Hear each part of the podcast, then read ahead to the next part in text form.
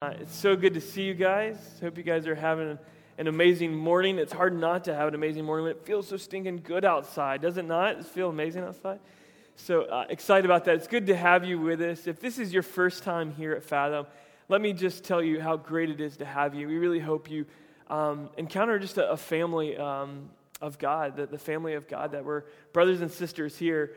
And we're just, um, we're not perfect. Um, we confess that regularly that we're not perfect, but uh, we're pursuing just the, the, righteousness of God. We're pursuing more of His heart and what He can do in and through us. And we think the end's got to happen before the through happens. And so uh, God's just purifying us from the inside out. We're just excited that you're here. Hope you're having a great uh, experience today and just get a chance to grow in your faith, grow in family, and meet some new folks. And so uh, we've been this, on this journey for the past couple of weeks.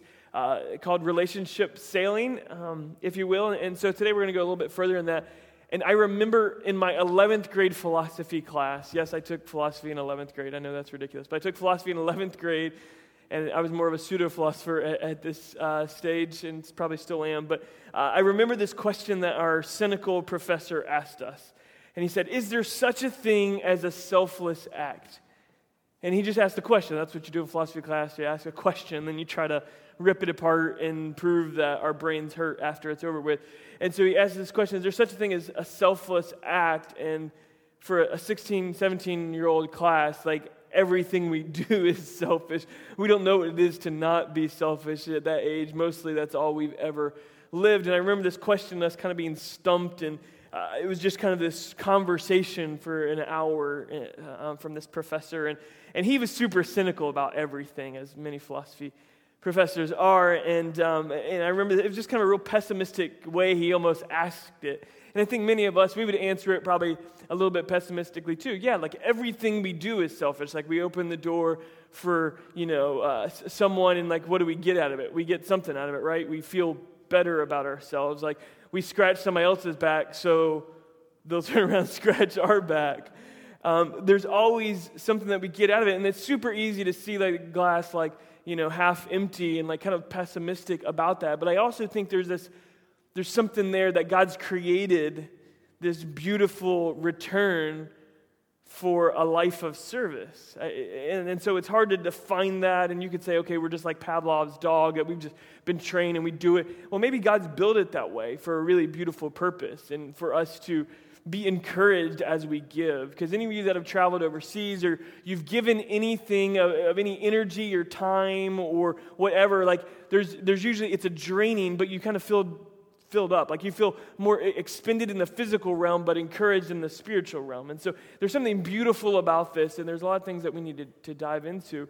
So today we're going to dive into to service, our, our core value. Over the past three weeks, we've been looking at David's relationships and, and we've been kind of uh, paralleling them with our core values unconditional love, the relationship between David and Jonathan, and just the real brotherhood they experienced. They, they loved each other from the beginning, they had this like minded character that kind of withstood the test of time. And then we looked last week at David and Bathsheba, so we're kind of jumping all over the map of, of uh, chronologically. And, and, and David and Bathsheba in this great or this kind of miserable moment for this great king in which he decides to be a little bit lazy and, and didn't make himself accountable to his, his family, like his, the brothers, the guy he was fighting with, to, to the accountability there, the responsibility, the ministry that God had, had brought him to for. Instead, he stayed in bed and it ended up costing him pretty dearly. And today we're going to look at service, our third core value. And all these kind of blend together and just make up really the life of a disciple to be known by God and, and His unconditional love. And that transforms us in, in this beautiful community that there's God the Father and there's kind of Mother Church that's nurturing us along the way. And then today we look at service. And um, we're going to look at the life of David and really his relationship with Saul. And it was kind of a bumpy road, so to speak. And, and it got, didn't get started that way. So we're going to dive into that and just kind of give you a little context on where we're picking up because I'm jumping all over the map during this series. We're jumping all over different parts of his life. And really, we're, we're, we're going to jump in is pre David and Goliath, like, you know, a little bit before David and Goliath. Um, but it's, it's obviously way before he's a king. The king, ha- like David's kind of reign as king is, is really recorded in 2 Samuel. We're going to be in 1 Samuel uh, mostly today, really tracking the, kind of the start from David in the field till Saul's death is kind of where we're going to be tracking. So just to catch you up on where we're at. So we're going to go to, to 1 Samuel chapter 13 is where we're going to begin today. I'm going to begin and just discuss service and what real service looks like. Um, and so let's pick up here 1 Samuel chapter 13, beginning with verse 13 and 14. Uh, you've done a foolish thing. There's this guy named Samuel. He's a prophet. He's a prophet of God. He's a good prophet. There's good uh, prophets and there's false prophets. He's a good one. Uh, you've not kept the command. He's speaking to Saul here. You've not kept the command the Lord your God gave you. If you had, he would have established your kingdom over Israel for all time. Like Samuel's saying, hey, if you would have walked right with the Lord, like you could have been king forever. You could have been Israel's only king. Your reign, it could have passed to your son and gone on and on, but you haven't kept the command. There's disobedience here. Verse 14. But now your kingdom will not endure. The Lord has sought out a man after his own heart and appointed him ruler of his people because you have not kept the Lord's command. So, this is not the only time in which Saul disobeyed. This is uh, like time two, three. He disobeyed a lot, and his heart had become hard towards God, and God is basically, in, a few chapters, going to kind of begin to remove his spirit from him. Not kind of, he's going to remove his spirit from him and kind of give him over to his own desires and his own disobedience. Same thing happens with us. And I think really what's starting here, what I want to highlight is here in verse 14, uh, of less of, of, of, Saul's relationship here uh, with the Lord, but David is a man after who, who would. Uh, uh, uh, Samuel would go on to anoint in a few chapters, the Lord has sought a man after his own heart and appointed him ruler of his people. So as we begin to look at service, and just to give you a little background on David's life, David was um, he was the youngest in his family. Like you go to chapter 16, which we'll look at here in just a second. We won't read the whole chapter. Look at chapter 16. He's the youngest in the family, and, and culturally, that meant a lot for what David understood about service. Um, but I, I, don't think I, I think there's an interesting relationship of David's heart and his family order in this time and just how God purified that in the work that he was doing as a shepherd.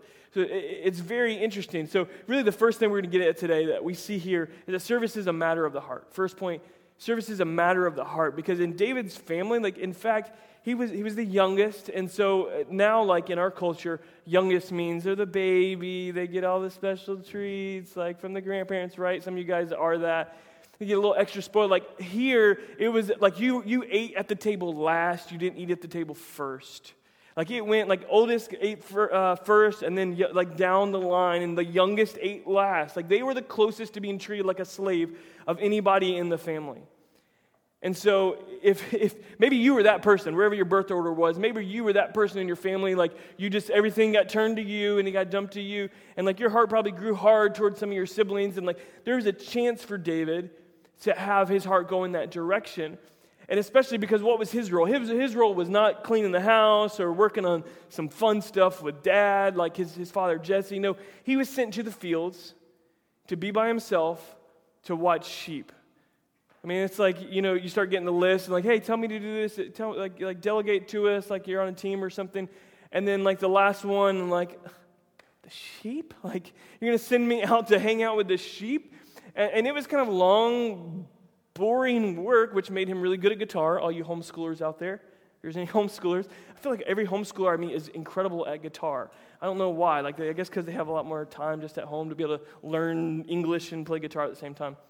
Um, anyway, so he got really good at guitar at Lair um, through this. But I think it started with the heart. And, and wherever you're at, like in your family birth order, like that's really where we begin to learn service from think he, he learned it, part of it being in his family, but it was the dedication and humility uh, and his relationship with God and that faithfulness that happened in the field when no one was watching. And I believe it started with his heart why God would raise him up. Is, is there, there was this life of humility. So I believe that service can be learned. I believe that service can be learned, but I believe it, it's the most wholly understood in our understanding that Christ served us first. I believe that's where it's most wholly understood, and that Christ's service is what has transformed, and, and that begins to transform everything about our thought process. So, so you may have like some understanding of, of what service looks like. Uh, let, let me put it like this: like some of you guys, like if dad never served mom, dad never helped at all at home in any way, like uh, whatever, or maybe his service. And I'm not talking about gender roles, like dad does this, mom does that, and dad I'm talking about genuine service, like dad never served mom. Like, guys in this room, like, chances are when you begin to date, you get married, or if you're in that place right now, like, you're probably not going to do those things. Because you have learned that. And, and so that'll be your starting point. But all of us, every single one of us, male, female, regardless of birth order, regardless of what culture you've come to, are, are called to be like Jesus. And so we begin to understand service by what Christ did for us and laying down his life, and he gave it for us. And that's where we begin to learn that, okay, then Christ has called me to, to lay it down as well and live sacrificially and serve. So I think that's where it's most wholly understood. That's got to be our starting place, regardless of what real cultural starting place or familial starting place we actually have in our understanding of service. It's got to be Jesus and beginning with the heart. And that's where it begins to, to be transformed. And that's really what God's looking for out of us today is so so it's so easy for us to get caught up in all this stuff to do. Like i'm going to start from the place of this is my gifting so i need to serve here. Or this is the time i have so i need to serve here. I need to, to do this. We get caught up in all these kind of specific conversations and we forget the whole purpose. That we serve from the heart that jesus served us first. And that's where it starts. And that's what we see in david. That's what we see in this life that god saw this before he was ever there. And i think it's so interesting that I believe his potential was recognized by Saul, because later in this chapter, we're going to see that, that Saul brings him into his palace. Like he, he's looking um, uh, for someone to, to play music for him, and we're going to see that Saul brings him into his palace uh, here in just a couple of chapters. But we're seeing the faithfulness there that, that brought him incredible favor. So his potential was recognized by people, but it wasn't realized, and some of us are in that place. And I think that has to do with seasons, which is really the next thing we're going to look at in chapter 16. So David really started from this place of, of just wholehearted, kind of heart connected um, to the Lord, a, a, heart that pleased him, that was after his own heart. And Saul was, in his disobedience, didn't have that heart. And so God began to uh, transition things. And the cool thing about this is that David found incredible favor with God through his humility and, and, and consistency. He, he, there was favor. He not only found favor with God, but he found favor with man. Again, that Saul would bring him up. So if you're in a place and like your potential might be recognized, someone said, Hey, I, I see this in you, or, or you know, you know that you have this potential in you. Like stay hum, uh, humble, stay faithful, stay consistent, you know, and, and work hard, and, and it'll bring you favor, not just with God, but with, with man as well. And that's what we see like in this relationship between David and Saul is to stay consistent. So we're all looking for opportunities, right? We're always looking kind of to quote unquote move up or, or, or, make a bigger impact or have an influence. Some of us aren't, aren't interested in that, but I think most of us, we want opportunity. And I think what brings that opportunity for David here is that faithfulness, that consistency when no one else is watching. Because the truth of the matter is that we can get favor with man by serving on the outside. Like we can't. We can be a good worker and everybody's real impressed with how hard we work and, and they're always there on time. They can be impressed with all that stuff. We will gain some temporary, some, some um, worldly gain and favor, but if our hearts aren't turned, we'll never gain eternal favor. We'll never gain uh, the favor of God if our hearts are not connected to it. And so that'll begin to play out as we look into this. So let's go to chapter 16. And this is where things begin to get a little bit intense in their relationship. So the relationship kind of starts in this place of, you know, boy in the field, bring him in here. And we pick up here at verse 13. And Samuel, uh, actually, right after that, chapter 13, um, Samuel would tell Saul, hey, you're not going to, I mean, that's what he's telling there. You're not going to be king anymore. Uh, that's kind of a hard conversation to bring as a prophet there. And then chapter 16 is really when David's going to be anointed as king, is what we see right here. So Samuel took the horn of oil and anointed him in the presence of his brothers. This is a humbling thing for his brothers. He's the youngest in the family. Little brother's now about to be king. Like, this was a big deal. And he's making this kind of big jump to, to the front in everybody's mind. Like, oh, like we used to pick on him. Like, we ain't picking on him anymore.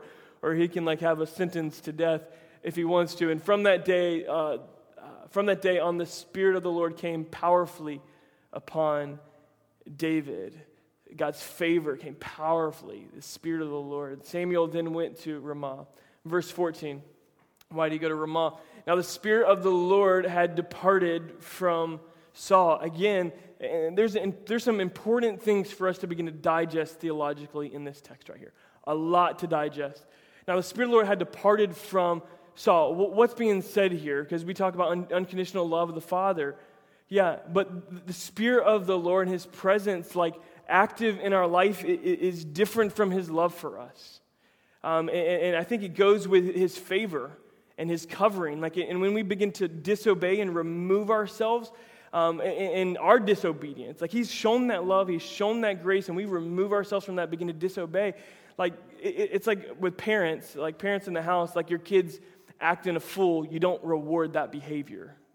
You know, um, if, you, if you're uh, a boss of some sort and you've got a, a list of employees and you need someone to, to do something you got to have it done, you got to have it done the right way. You don't put the person that shows up late, you don't put the person that never kind of keeps in step with the, the rules of the company. They're a liability. And so God's the same way. And so He removes, He removes the spirit, the favor of God, the covering of God, His spirit working um, from Saul had departed from him. And when that covering's removed, and we're going to have to go to the Hebrew here to have an understanding because I, I, think some of the English translations make it really tough. A majority of them make it really tough. So I'm going to the Hebrew and telling you what it says in the Hebrew here. An evil spirit from the Lord tormented him. Because if we begin to read this, you're like, wait a second, I thought God was good. Kind of evil spirits is God sending people's way? And like, what does this say about the goodness of God? And we can get into some deep deep theological stuff here, and I'd love to on another day because it's just not the point of this message. But what it's saying here, evil spirit Lord, is really the three words that show up. It's Ra, Ruach, Elohim. It means Ra is an adjective to describe what kind of spirit it is. It, it could mean bad, it could mean evil, it could mean harmful, it could mean tormenting. It could mean a lot of different things. Some will, trans, like you look at translations and it'll say any of those words. So when it says evil, it could mean just a harmful spirit, like this idea, and that was very spiritualized in the Hebrew world. Um, as it is now. Uh, evil spirit, ruach, is the same word that we hear spirit of the Lord hovering out over the waters. That's the same word there. So it's an adjective of that, of the Lord Elohim. Again, Elohim is used to describe God on a regular basis. It's used throughout this. The Hebrew word Jehovah, or, or what we would translate as Jehovah, is also used in this text to, to talk about God and Him removing His Spirit here. But Elohim can actually be used multiple ways as well. It doesn't always have to mean God, it could be used to um, describe a lowercase God, like a, a, lowercase g God. It could be uh, described as a, a, a, demon of some sort or some kind of evil spirit. So there's a, lot we could get in here, but here's two non negotiables that I would say because of the whole. Um, the whole base of Scripture and, and our view of Scripture throughout from beginning to end is the, goodness of God and the sovereignty of God. I would say, as we begin to look at those scriptures and we look at the Hebrew and what's being said here, I think those are kind of non negotiable, is that the goodness of God is at play, and that sometimes, whether it's a harmful spirit or it's an evil spirit of the Lord, and that God's sovereign. God knows what He's doing. As this plays out, God knows what He's doing in His goodness to bring His sovereign, His purpose to pass. And so I think we can rest in that, that God is good and God is sovereign in what He's doing um, and, and, he knows best. And that he had, and again, Saul had continued in this pattern of disobedience. So go with me, with all that being said, back to um, uh, right here. And what I would say to us is that uh, as this text goes on, what we'll see that again, David begins to be tormented. Like, and some have described it as, um, you know, he, he had voices in his head, that he had these fits of anger, that he might have had some kind of um, mental disorder of some point after the Lord removed his spirit from him. Um, I, I, think just not having this spirit, I mean, living in, in, an evil world, I think removing God's spirit, that in itself can torment and, and make it d- tough for us to understand. Um, but here he was facing all of these things, so he brings, he needs somebody to soothe him to play guitar or something. And so David begins to draw favor and he comes to serve the king for a short time and he sends word back. He's like, Can he stay here longer? To his dad, he's like, I'd like to keep him here longer because he served faithfully. What I think is, is really interesting here, I think it's worth us highlighting when it comes to service. And David would now have this opportunity where he was in the fields, nobody was recognizing his potential. And like he was doing sheep, and now he's playing guitar, like doing another skill set, another gift that he has. And who is he called to serve? He's called to serve the king, so he's not serving sheep anymore and serving his family. Now he's serving a king of the nation. It's a big deal. And so he, you can see these seasons in his life. And again, who is that person that is king? It's the person who's going to go on to pursue him and try to kill him. Like we looked at this in the first week in chapters 18 through 20, that Saul, like, you know, chucked a, a, javelin and a spear at David on several occasions and tried to kill him. The guy who was playing guitar, trying to soothe him, and the scriptures say at this very end of this chapter that it soothed, it soothed uh, Saul every time David played. Like the Spirit of God on David made an impact.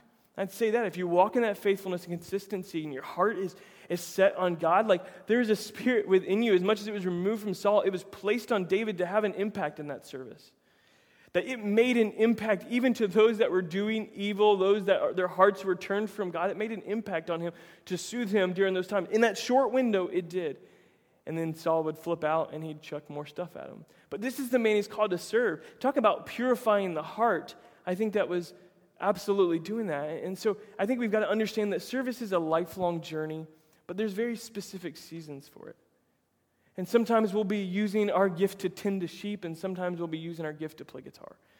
We've got to understand there's these different seasons of our life in which God wants to, to use us, to impact maybe even those that are persecuting us, that will give us favor and then persecute us. It's a crazy situation here, but you know, you never know what side it's going to come from and what the purpose of. And that's, I guess, what I would say, would say in this is that chances are, like whatever the season is, there's a reason for this season. There's a reason for this season. And I think a lot of us, th- this can be encouragement to, to, many of us that maybe our potential is recognized but not realized, um, not played out as we think it should. Knowing that this season is important. And, and not wanting to run past the season or go to the previous season, but embracing the season that you're in. Because chances are it's for a reason for David, like in this, like God was teaching him things in the field that he would need when he was in the palace. And he was teaching things when Paul and when Saul was persecuting him and trying to kill him. He was teaching him things then that he would need when he was a king. So don't rush past the season. Enjoy the season. And I think we often think that, oh, um, you know, one of the things when you're going through a lot that people say to you, and I don't know if it's a good thing or a bad thing, but like God only gives you enough, just as much as you can handle or something like that. But I often think he doesn't give us, he doesn't give us, he doesn't give you more than what you can handle. But, on, on, and that's kind of talking about the outside, but I, I would say on the inside, I, I feel like that godly character isn't given to us to begin with. It's not provided, but it's perfected in the season. I think many times we can think, oh, I'll have patience for that, but really, the patience isn't there for this season. It's actually perfected during this season. It wasn't just provided, it wasn't just handed to you. That godly character uh, of um, whatever that might be in your life, wh- whether it's you know humility or whether it's your jealousy or your anger, whatever God's got you in this season for the whatever reason that is, He's purifying some things in you, and you're in this season for a reason. And so, just embracing that and, and allowing that to enable you to fulfill the call that God's put on your life in this season. For David, again, that was serving the king, that was playing his guitar, using this gift, whatever it is in whatever season. There's a reason for it, and it's perfected along and along. Um, I, I, I love the, um, um, just the idea of a community of people just beginning to, can, can you just imagine with me? Community of people just beginning to serve, like how that would impact our relationships. How will that impact you this week, like it, when you begin to embrace this season, as opposed to running past it and, and trying to get um, or, or, go back to where you are or where you were? Um, just embracing this season and like going all in, being faithful when no one's watching, and and really serving uh, from our heart. Um, as this story goes on, like that was chapter 16 right there, which David would soothe him. Chapter 17 is David and Goliath, which we'll talk about next week. Chapter 18, David and Jonathan, which here's an interesting note here. Chapter 18, David's been serving faithfully, and then we going back to our first week's message on David and Jonathan. David would hit a point in his life where he's, he's pouring out, he's pouring out, and he just needs someone to pour in. And I think all of us, that's what we were looking at in that first week. You need someone pouring into you. Who's pouring into you? Who's pouring into you? Obviously, Father, Son, Holy Spirit pouring into us. But, but tangibly, friendship. God has put us together as a body of Christ to have one another, to have each other's back, the strong and the weak all together working for the cause of Christ. Um, and, and, so I think that's an interesting thing to note that there's a season again where I think it's a consistent season where he needs that, um, where we all need that. And so chapter 18 through 20 is really that relationship with David and Jonathan, Saul trying to kill David. And we, we skip forward a little bit. And we get to chapter 24, and we're going to read seven verses here. Seven verses where um, it, it's getting tough. I don't know if you've ever had anyone pursue you to kill you. I, I'm not making light of this. I mean, legitimately, the chances are pretty low that you probably had someone pursue you and, and try to murder you. If some of you have been through that, I'm, I'm really sorry. I'm not trying to make light of it. Chances are you haven't. But here in this text, we're going to find that David's being pursued not only by Saul, the king, but by 3,000 men. After Saul returned from pursuing the Philistines, he was told David is in the desert of En Gedi. So Saul took 3,000 able young men from all Israel and set out to look for David and his men near the crags of the wild goats. That sounds like a really cool place, the crags of the wild goats. Um, I like to visit the crags. Um, he came to the sheep pens along the way. A cave was there, and Saul went in to relieve himself. David and his men were far back in the cave. The men said, This is the day the Lord spoke of when he said to you, I will give your enemies into your hands for you to deal with as you wish. And then David crept up unnoticed and cut off a corner of Saul's robe. Like, get a picture of this. Like, 3,000 men pursuing you. Like, I, I just begin to think in movie realms and a lot of this Old Testament stuff. Like, it just visualize, like, bam, like 3,000 men pursuing you. You're in the desert. You are like massive underdog. And, and here you are. Like, what can you hope for? Like, let's think military strategy, because I know all you guys love to think about military strategy. That's a joke. Uh, but let's think military strategy here. You're a massive underdog. I mean, even those of you that are history buffs, like you look for a way to use it to your advantage, like to take uh, uh, an opportunity. And what's the best thing you could hope for is to come up behind the leader's back and kill him when he's not looking, when he's relieving himself of all things in a cave. It's kind of funny, but not really. Um, that's like the best thing you can hope for. Like, is, is this God drawing him in here? Like, what? a crazy season he's going on in his life, people pursuing him, trying to kill him. And here it's like, like this is like movie moment. Like we feel like this is the end of the movie. Like, okay, end of the movie. He's just gonna go up. He's got his sword, he's got his knife, he's gonna kill him. And, and like the guys in the back are like, yeah, this is it. The game's over. Like we're getting ready to like getting our, our stuff ready, getting our popcorn ready to leave the movies. And he just cuts a piece of the robe off. And everybody's like, ah, like, what are you doing? Like the guys in the back of the cave were like, what, dude, this was your one opportunity to redeem yourself. This was the Lord's opportunity. He had created this for you. And David just cuts the corner of his robe off. If I'm back, I'm like, dude, that was your one opportunity. But look what he says next and what God was doing in this season, what he had purified in his heart afterward. David was conscience stricken for having cut off a corner of his robe. Not that he would have killed him, but he was upset with himself that he even cut his robe. And he says this in verse um, 6 He said to his men, The Lord forbid that I should do such a thing to my master. The Lord's anointed, or lay my hand on him, for he's the anointed of the Lord. He still did not want to lay his hand on the king because he was still king. He was still king, and we can like that can baffle us for hours. With these words, David sharply rebuked his men and didn't allow them to attack Saul. And Saul left the cave and went his way. David would come out, and this would happen more than once, where David would let him live. He would spare his life, where he had an opportunity and he didn't kill him.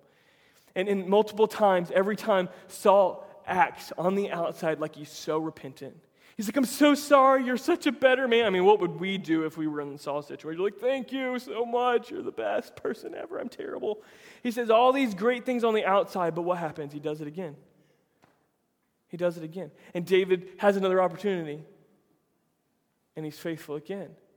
God was working and purifying something in David's heart. And he was speaking volumes and having a, a huge impact and influence on those men there about what the type of man he was. And what God had done to his heart when no one was watching, now when people were watching. It mattered. And I, would say to us today, in our relationships right now, every single one of them, whether it's a marriage relationship, a significant other, whether it's your mom, your dad, your kids, whatever relationship, work relationships, remember this like service is about Him, it's not about them. Service is about Him, it's not about them. Because what do we want to do all the time in our, our relationships? I'll scratch your back, you scratch mine. And, it, and, it's, and it becomes this selfish thing. And again, we talked about that earlier. But Service is about Him and not, and not them. I heard it put this way um, uh, f- from an old pastor, and, and he said that, look, when I go in and I have a server at a restaurant, I don't tip based on their performance. I, based on my, I tip based on my character. And you say, well, that's not helping the world. That's not promoting, you know, good service. And I would say to that, like, yeah, but it's not helping your character to just do it when someone else, to respond from their thing. Because I think having a proper view of God, what Jesus did at the beginning, that heart stuff that we were talking about, and these seasons that we go through, God is perfecting our character through it. He's drawing us closer and closer to Him where we'll be conscious stricken, even like when we, we have our opportunity. David could have made it about Saul. If it would have been about Saul about that moment, dude would have been dead right then. But he didn't. He made it about his relationship with the Lord. Because it's not purifying character if we're always just responding to other people's performance. It's about what Christ did for us, and that's the place we serve from. That's the life we live from that we're responsible for. It's so easy to want to take on the responsibility for everybody else's actions. And let me tell you, I've been there and it's exhausting. It's absolutely exhausting. I continue to encourage people for high expectations, to expect low expectations of them and high expectations for myself. And it's absolutely freeing. It's absolutely freeing because I'm just responsible for me and, and what I, how I serve the Lord. I can't be responsible for how they're chasing me, uh, but I can be responsible when I've got the knife in my hand, I've got a choice. What am I going to do with it? And if you're in a marriage relationship right now, let, let me just speak this, or, or, or, a dating relationship that's moving that way. Like, regardless of where you come from, like what, like family history or, or, or what, uh, you know, goes on in the relationship, whoever's giving more, like, it's not about them. It's about him. Men set the example. Ladies, follow Christ, follow Christ, follow the example of Christ to serve. And, it, it, it, I use it in premarital counseling of, of it just, it's this idea of building up a mountain before us. In all of our relationships, there's a mountain there of love that God's given us in our relationships to one another. And we each have a shovel in our hand and piles of dirt all over the world. And we can make a choice every single day to come and dig from the mountain, and slowly but surely, we can take from this, this journey together, or we can build the mountain.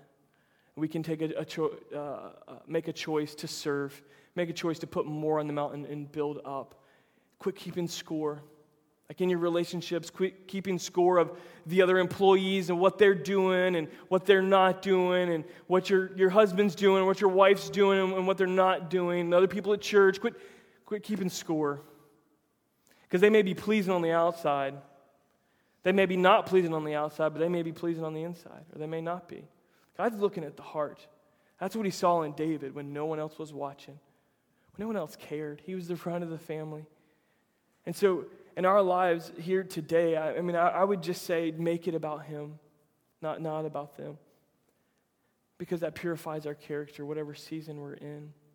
I don't know where you're at. But I don't know what God's speaking to you right now, but I know He's speaking to every single one of us to take a step forward. Take a step forward in what it looks like to know the Lord and, and to, to be changed and transformed closer and closer to Him from His heart. To, to be a person, wouldn't you want to be a person that's a person after His own heart? A man, a woman after His own heart. I, I feel like that's something everybody in the room would be like, yeah, yeah, I do. And I think David gives us an incredible example of what that looks like in, in a lot of different seasons of his life and the consistency that led through. The story would go on to finish. Saul would continue to pursue him. Saul would end up getting into battle with the Philistines and be hit with a, um, some kind of javelin and being close to death. And his armor bearer at the time, he would just ask him to kill him. And it's an, an honorable way for him to die so that they wouldn't have killed him, but he had killed himself. In that culture, that's what they understood. So I don't know where you're at. I don't, I don't know kind of what God's speaking to you, but I know every single one of us has relationships. And every single one of us, on a regular basis, probably a daily basis, we have an opportunity with a knife in our hand to make it about them or to make it about Him. And uh, I've found that not only will God perfect us in those seasons, our godly character, but I, I truly believe that. Um, more and more, he'll, he'll bring favor into our lives.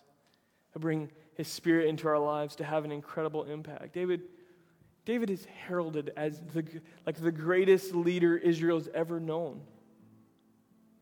Like Jerusalem is known as the city of David. Like the, the impact, his lineage, not Saul's, but David's lineage would be what Christ came from. The same line. The impact that he had on the world. And like, he, I hate to say it, but he was just like me and you. You say, well, no, man, he was king. He started as a shepherd, the youngest in his family from a nobody tribe. But it speaks about the heart of God and what he's looking for. He's not looking for someone that can impress on the outside and that's got it all. He's looking for a heart when no one's watching. He's looking for someone that, regardless of season, regardless of who is against them, they're faithful and they're confident who God's created them to be. And the influence that can happen from that will impact generations. So I don't know where you're at, but I know that there's probably a, at least a relationship that God can speak into right now and breathe life into. And I'm, I'm saying this to some of you, like some of you are going to experience freedom these next few moments for some turmoil you've had. It's felt like a tormenting spirit like Saul had, and maybe it's disobedience that's led you there. I don't want to get into all that, but uh, there's going to be an experience of, of, of freedom from whatever, you know, bondage in your emotional or relational life that there's been. I, I just want us to pursue Christ, pursue his heart, and out of his goodness flows all of these things.